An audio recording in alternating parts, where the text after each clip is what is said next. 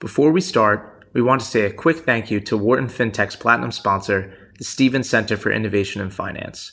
The Stevens Center is the premier research, education, and thought leadership institution in the world for financial technology.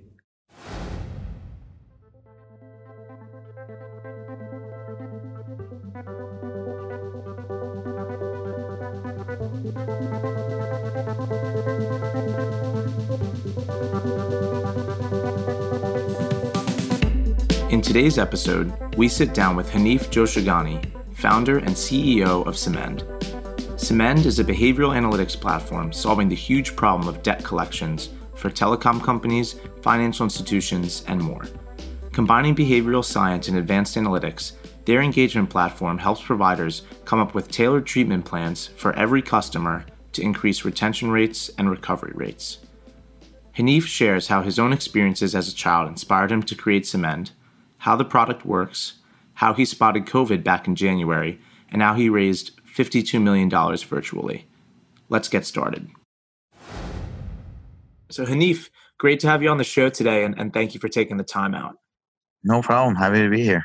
All right. And uh, where are you quarantining at the moment? At my friend's sushi restaurant.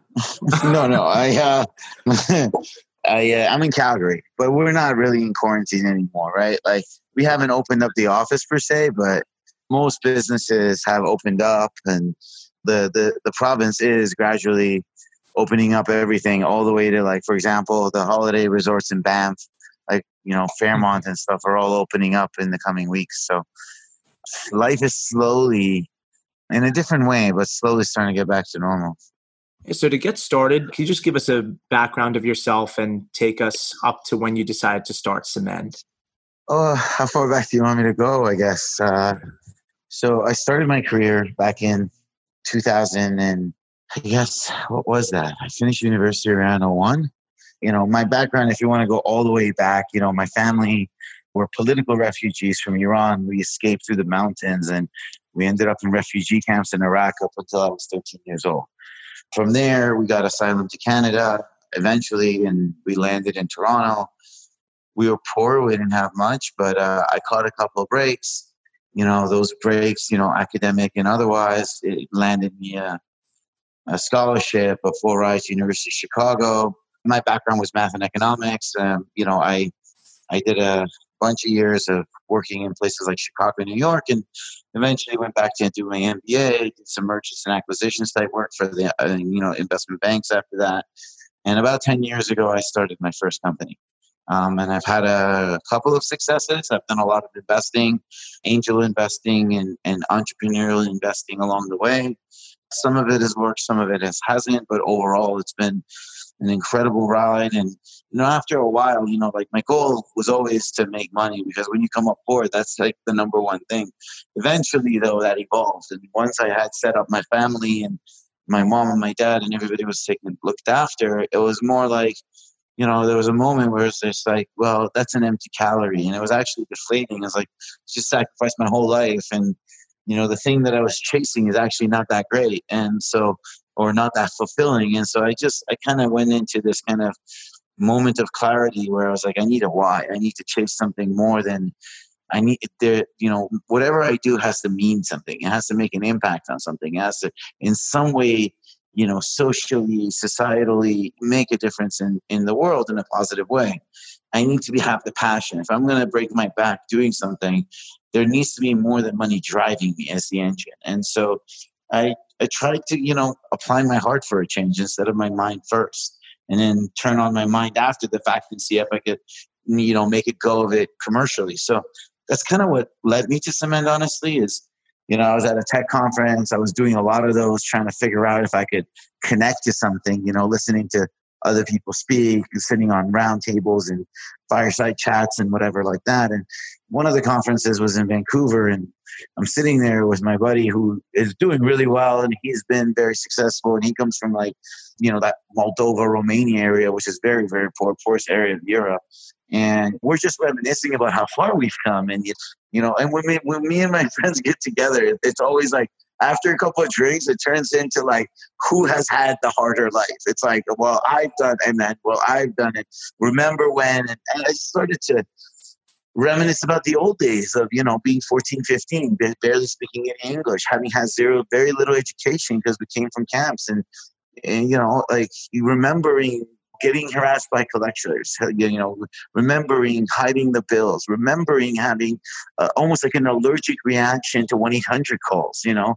You know, I remember hiding the bills and then the bills being late and then the penalties and then them finding out that I hit the last one just because I didn't want stress in that particular day and then getting my butt kicked by my family. And so just reminiscing those and, and my buddy looks at me and says, Hey, listen, that's still a problem you're just telling me you're looking for a new project. Go solve that. And I, at first, I was like, "There's no way that 20 years later, that's a really a problem still."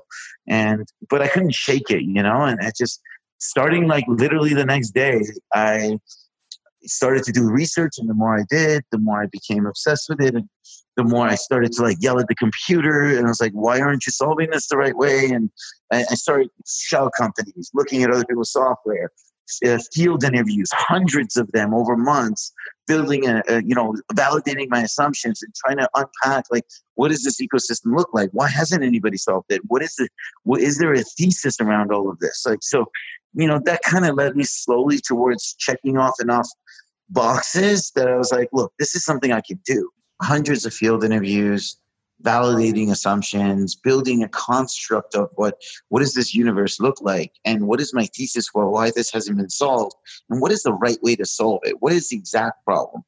Mm-hmm. And I spent months doing that, and once I had enough data points where I felt like I could really go after it, I went to Tiff. You know, I've known her for a long time. I've tried to get her into every business that I come across. You know, I've done a lot of angel investing along the way, and uh, so I went to her, and she always tells me no because there's no why. And so a year later, and a dozen ideas later, I was like, "Tip, I got a why. You got to join me this time." And so she she got on board, and we went at it hard. And three years later, here we are. Who is Tiff, and, and how did you meet her? So Tiffany is is, is Symend co-founder. So she runs. So there's two elements to the way we deliver our value proposition. There's the platform that allows you to execute this incredibly sophisticated and complex layer of customer engagement strategies that are driven by a whole bunch of stuff like the ability to ingest volume, construct very, very complicated strategies, and then using leading indicators, surface insights on what's working and what's not to iterate at a high velocity.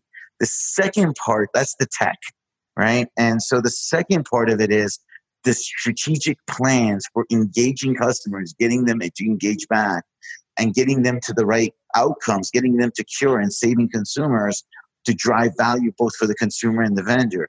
That strategic plan is all informed by things like behavioral science, nudging best practices, neuroscience, like adjudication uh, strategies. And so that's the strategic component, right? It's like what you lay down on top of the tech.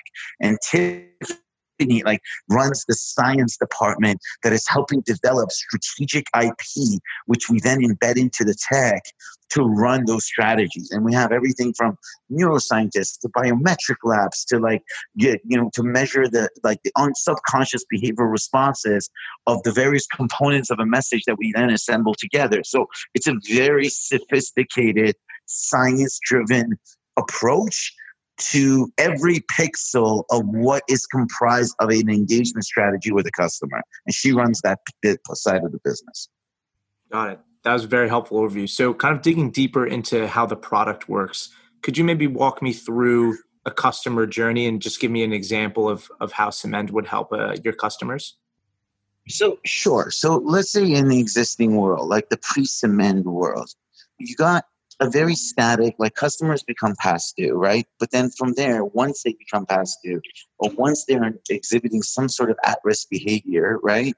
It's kind of like dial for dollars, one size fits all. There's these hard coded static treatment paths on how these customers are engaged. And there's a pretty heavy reliance on call centers and then on top of that, there's like siloed digital engagement strategies, like we're going to drop an SMS here and an email there, right? You take that static, you know, it's almost like the technological equivalent of somebody talking at you. Do you follow what I'm saying? We transform that to a very dynamic, behavior science informed, empowering, empathetic two-way conversation that is driven by a huge amount of like the best like effectively like weaponizing through technology behavioral science with the end game of having the right type of conversation with the consumer and measuring their intent their sentiment. And then depending on what they say and where they click you can literally dial and create small degrees of differences in what the next step is for that customer. What channel what tone of voice what cure tool. So if you think and then think about all your segments of customers. You can then learn find patterns and sub-segment and get smaller and smaller clusters. And across every cluster run their own unique strategy. But the strategies are no longer like a horizontal line.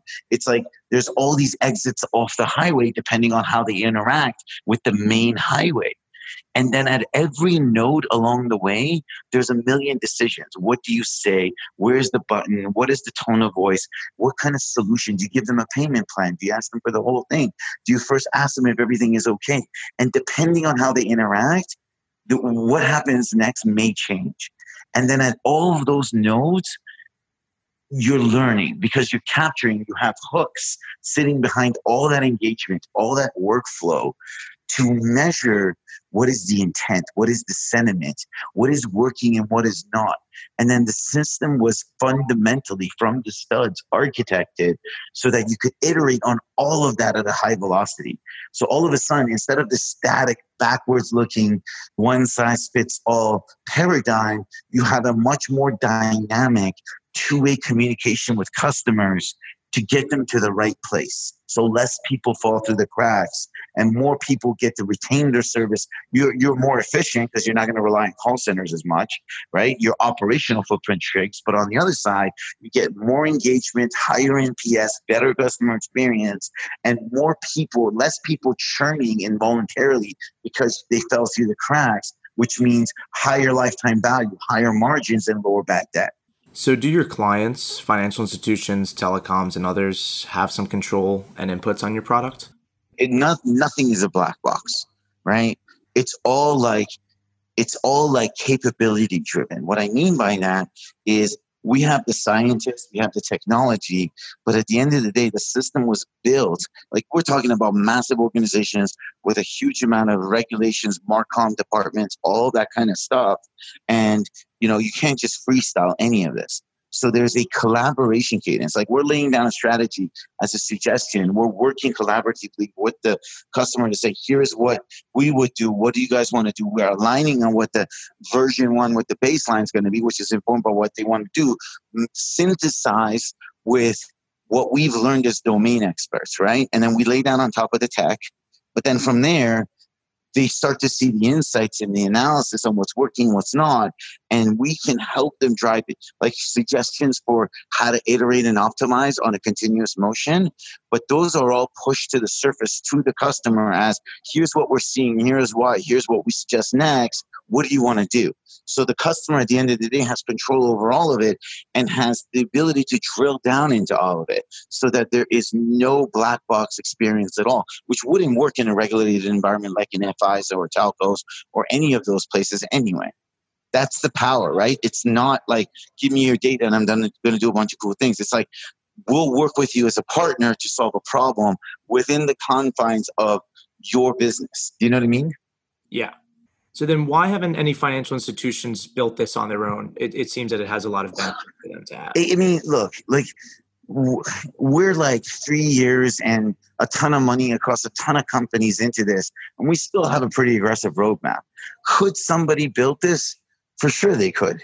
But I mean, the fact that they're getting such a massive ROI is by virtue of they're working with a company that is singularly focused on solving this one specific thing across an entire ecosystem and coming at it. First of all, all most treatment and collections departments are reporting into finance and risk. So the history of those departments, you know, it's starting to change now, but the history of those departments is heavily weighted and tilted towards adjudication, risk, segmentation, things like that not engagement and treatment. That is not, that's always an afterthought in most of the products that the vendors sell them, like an Equifax or a FICO, whoever sells them, right? So it's not a core competency of these vendors and it historically now that's all starting to change but we've come at it with a very unique one two punch of all that behavioral science, all that knowledge, all that strategy combined with the uh, with the technology like the ferrari and the lemon driver right?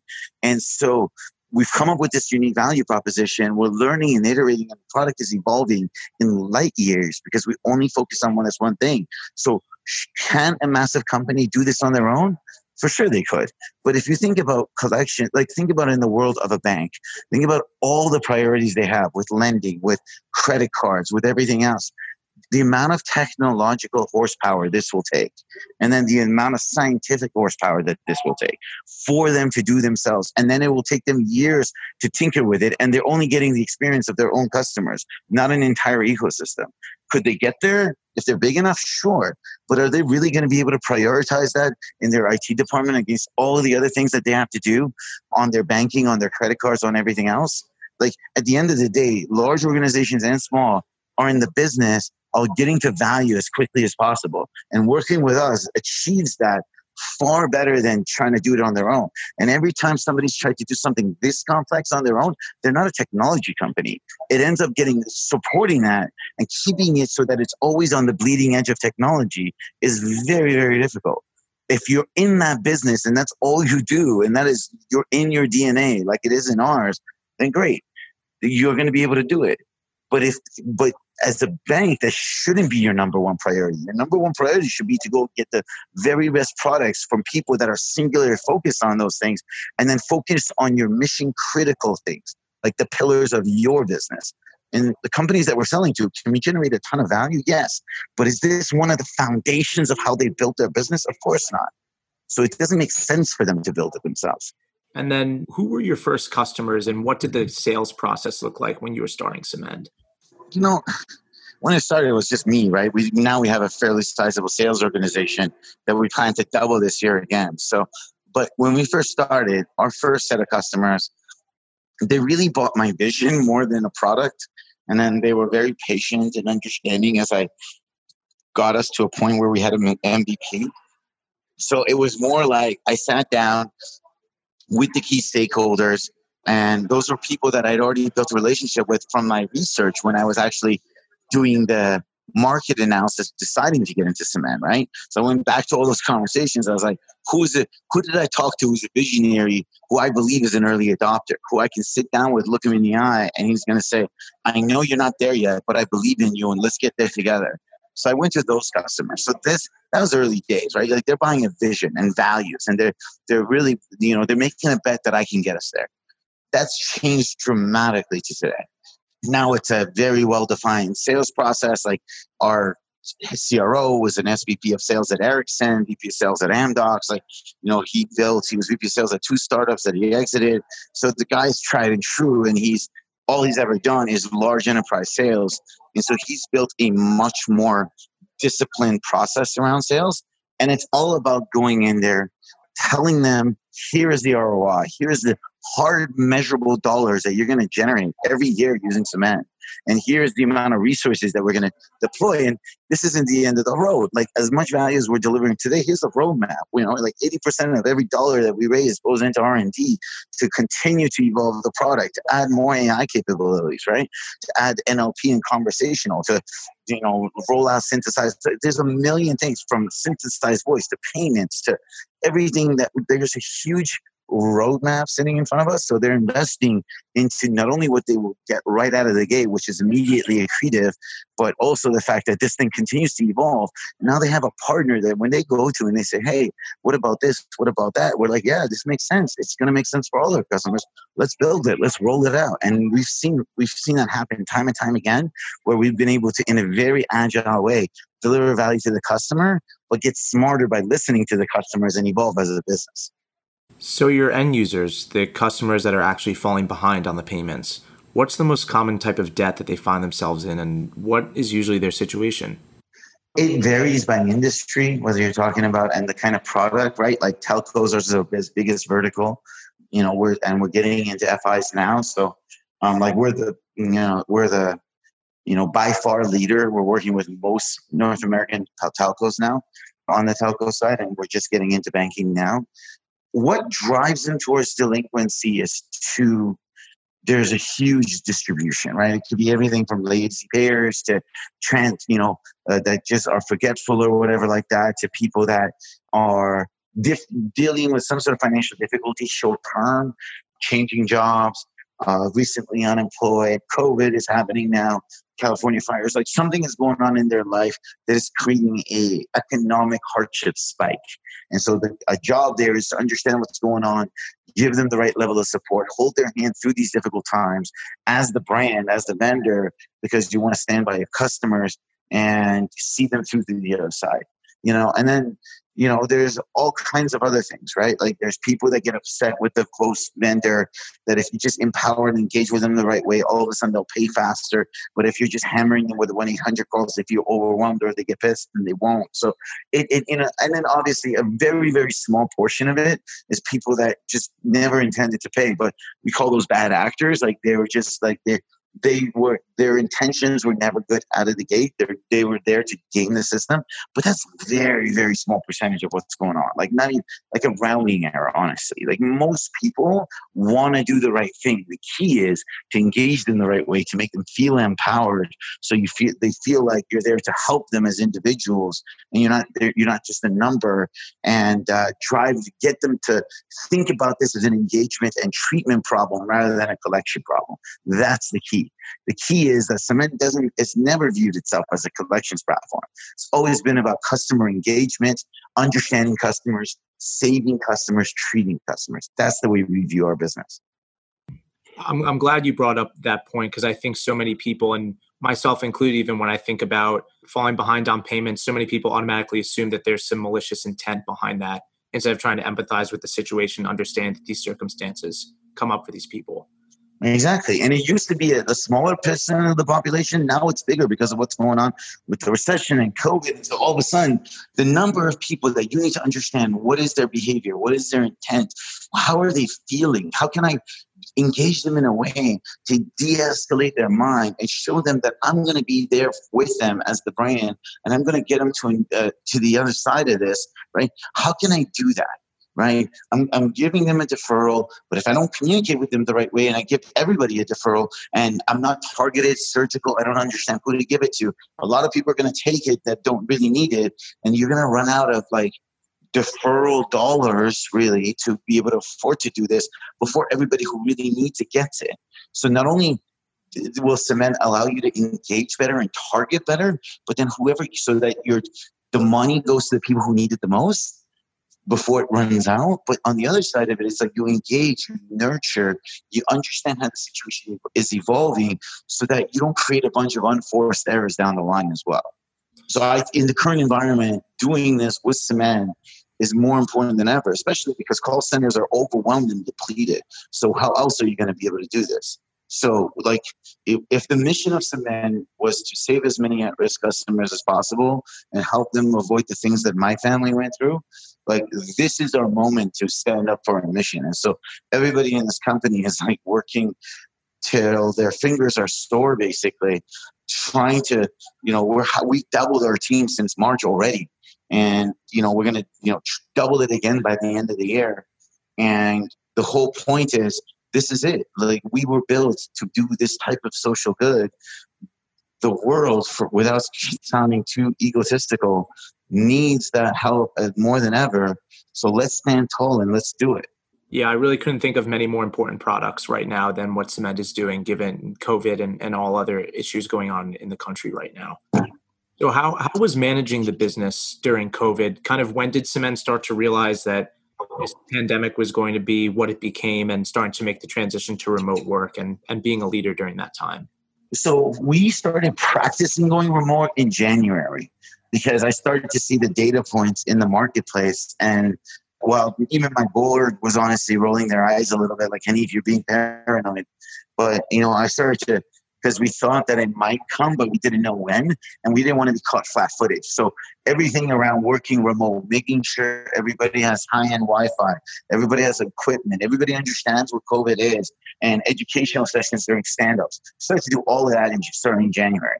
And then early March, when we saw the first sign that I was coming to Alberta, you know, the first case happened on a Tuesday night at 11. I had an executive meeting at 11:30 that next morning we had a team wide stand up at nine. By noon, everybody was remote. So we moved pretty quickly on it. That's great. I'm sure you're, you're very glad you made that decision at, at this point. Yeah, yeah, yeah, yeah. But yeah, it's difficult because we still been scaling and growing, and now the pace of growth has accelerated. And growing this much and going remote and the demand for our services, it hasn't been easy. But again, like it's incredible when I think about our team and I think about what drives them, the mission, right? Instead of their wage or something like that, we have missionaries in this company, like a, a cult like commitment to the greater good and to the mission of this company. And so you see people that are just, on the one hand, you can tell everybody's exhausted. On the other hand, when you do employment surveys, you know, the, the average score is like nine and a half. And so it's like you have this thing where everybody understands the historic moment that we're in, the positive impact we can have, and how important their jobs are, right? I won't compare ourselves to health frontline workers and stuff like that, obviously, but everybody here is super determined to do their part. And uh, that drives them and that motivates them. So, as difficult as remote has been, it hasn't stopped us and it won't. And then, how have you gone about managing the hiring process, and then, almost more importantly, the onboarding process when when you're growing this quickly digitally? We're, we're overhauling the onboarding right now to take make it a lot more immersive because a lot of that organic learning isn't happening as effectively by just being in the office and overhearing things and things like that. The recruiting part has been good, right? Because we are hiring at a pace that's uh, there's very few companies that can that can say the same in this environment. And so, with the balance sheet that we have and the hiring speed and the the social good of the company, it's really resonating in the marketplace. And our hiring has been very very good. The the challenge has been the on- onboarding and the training, and that's where we've lost a little bit because what was working in the office when everybody was just around each other doesn't work as effectively remote.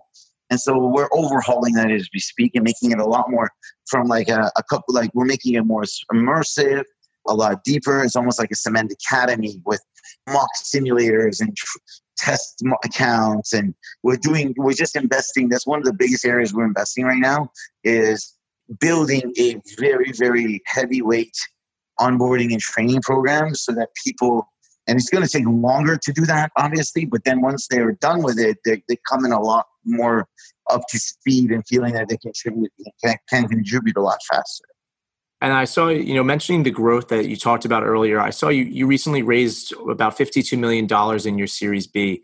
Can you talk about you know the motivation for the funding, the the use of funds, and what this fundraising round was like?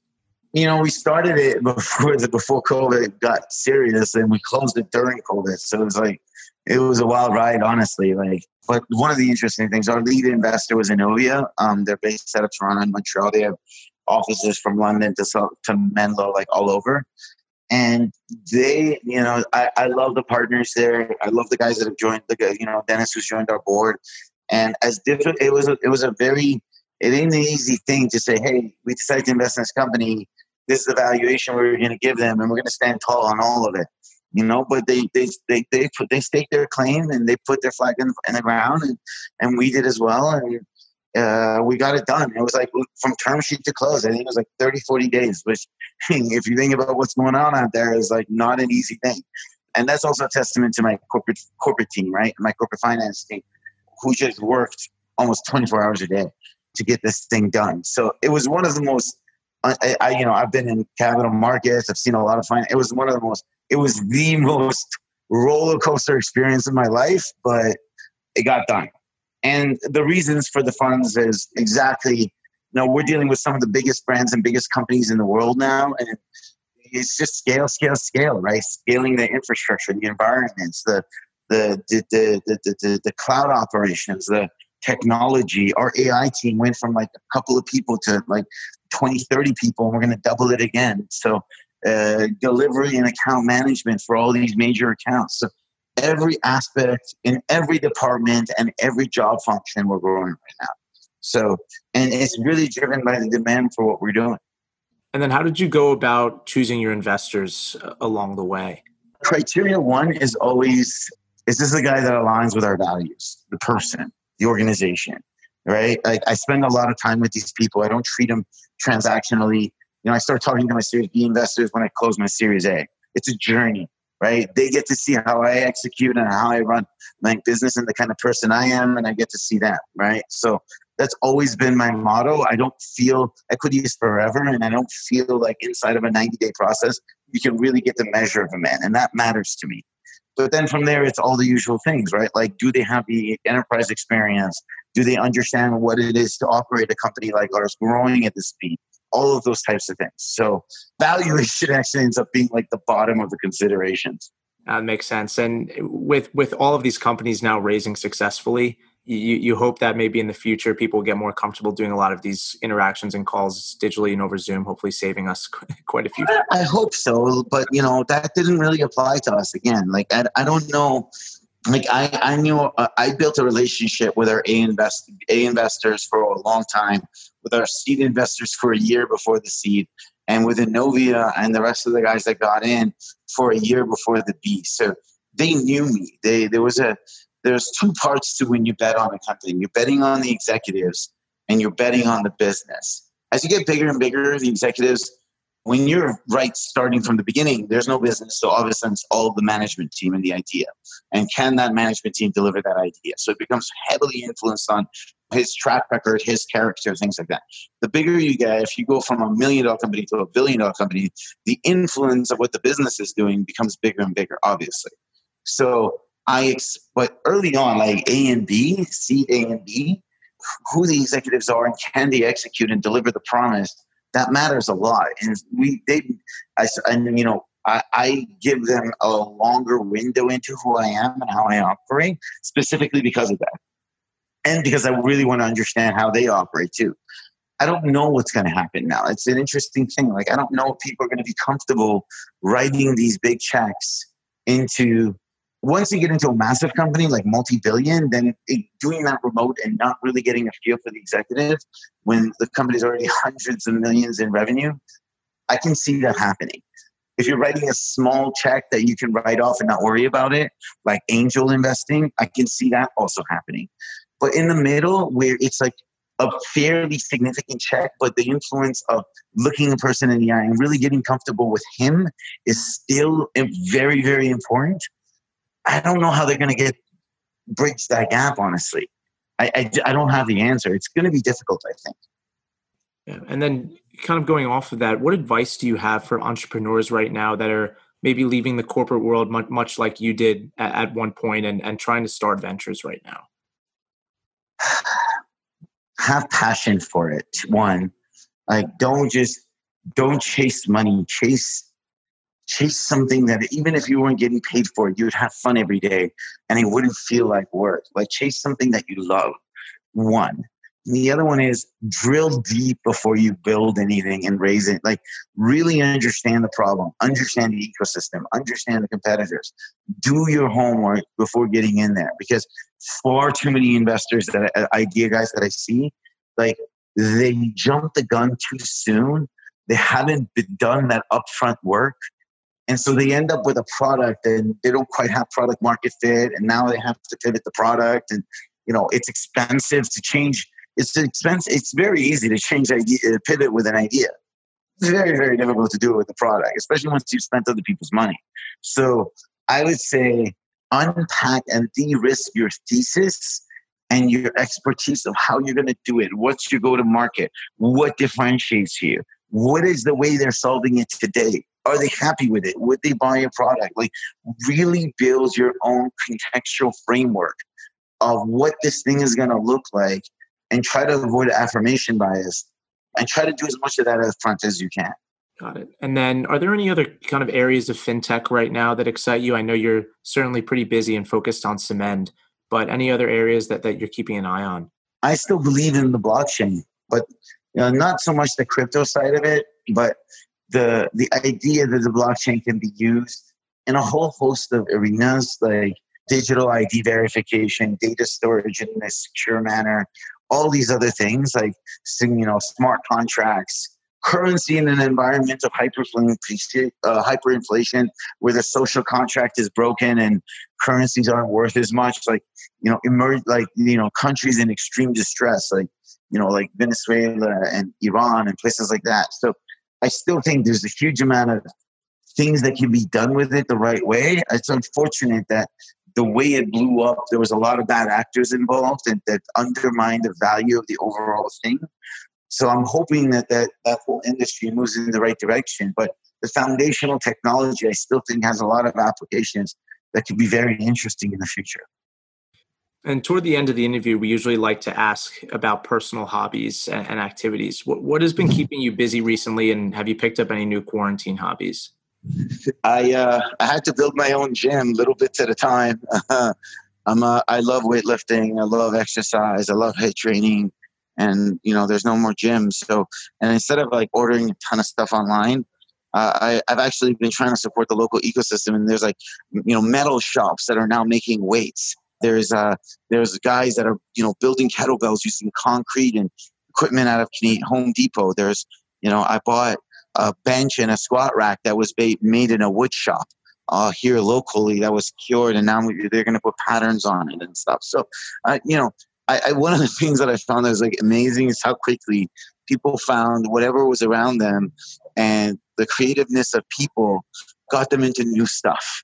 And I've and I've loved seeing it. Like I haven't tried to negotiate a single one of those deals. I'm like, hey, are you? He's like, I'm gonna make you a a, a squat, deadlift, bench rack in my garage using wood.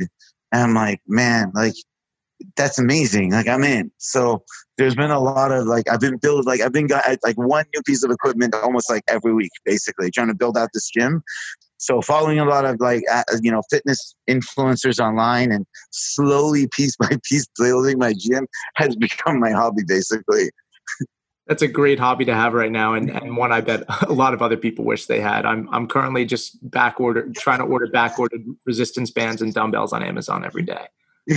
yeah, go online. If a piece of advice, go on Facebook Marketplace, and there's people like I bought. I, will show like the, the he made me like 25, 45 pound like disc weights with a barbell in, in, in his metal shop that was being used for oil field service. Oil crashed and he reapplied it, and now his business is taking off. And now he spun up a, a, a digital storefront on on Shopify. Like there's a lot. Like the reason why Shopify is on fire is because people are innovators in North America, Canada, U.S. It's you know, the spirit of entrepreneurship doesn't stop when challenges begin. It goes into overdrive. And so, like, if you go on like Facebook Marketplace and you look in your local area, I'm sure you'll see people innovating in all kinds of ways. We have farmers can't get their stuff to the to the to the to the stores and so they're selling it online and so we're buying our meat locally and doing all kinds of like there is a lot of interesting things that are happening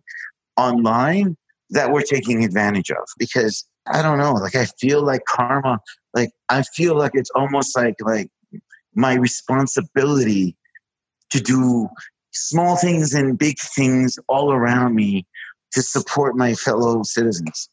And because so many people had to support me to take me from where I am to where I am today.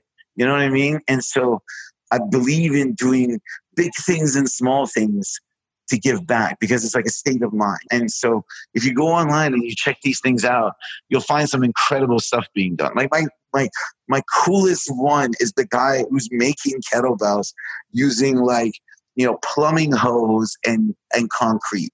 And i go out like a 50 pound kettlebell that way and it works great. And I, I, show it to my friends and i'm like look at this thing. It looks like i'm a beast. It's anyway I, it, it's not it doesn't just it's not just stop at, at, at at equipment it's everything. Like people are offering to do home improvement. People building homemade furniture. They're doing online Zoom classes on how to paint, like my wife is doing. It's just so many cool things that you can do if you just tap into what your the people in your area are doing. It's it's amazing. Yeah, th- thank you for that. That's the kind of optimism that I think the world needs right now, and, and the stories that maybe aren't getting out enough. I think that's a perfect place to end. And, and given all of your messaging about all the good work that you're trying to do with, with Symend helping millions of people across the world and also now in your community Um, so I want to thank you for your time, Hanif, and, and thank you for coming on the show. It was great to have you. Thank you. Appreciate it. Thank you. Have a great day. Thank you for listening to today's episode of the Wharton FinTech Podcast. If you like the show, please consider leaving us a review or letting us know your thoughts in the comments. If you're looking for more FinTech content, subscribe to our podcast channel or find us on LinkedIn, Instagram, Twitter, and Medium at Wharton FinTech. There you will find articles, videos, and much more analyzing all aspects of the industry. Signing off, I'm your host, Ryan Zauk.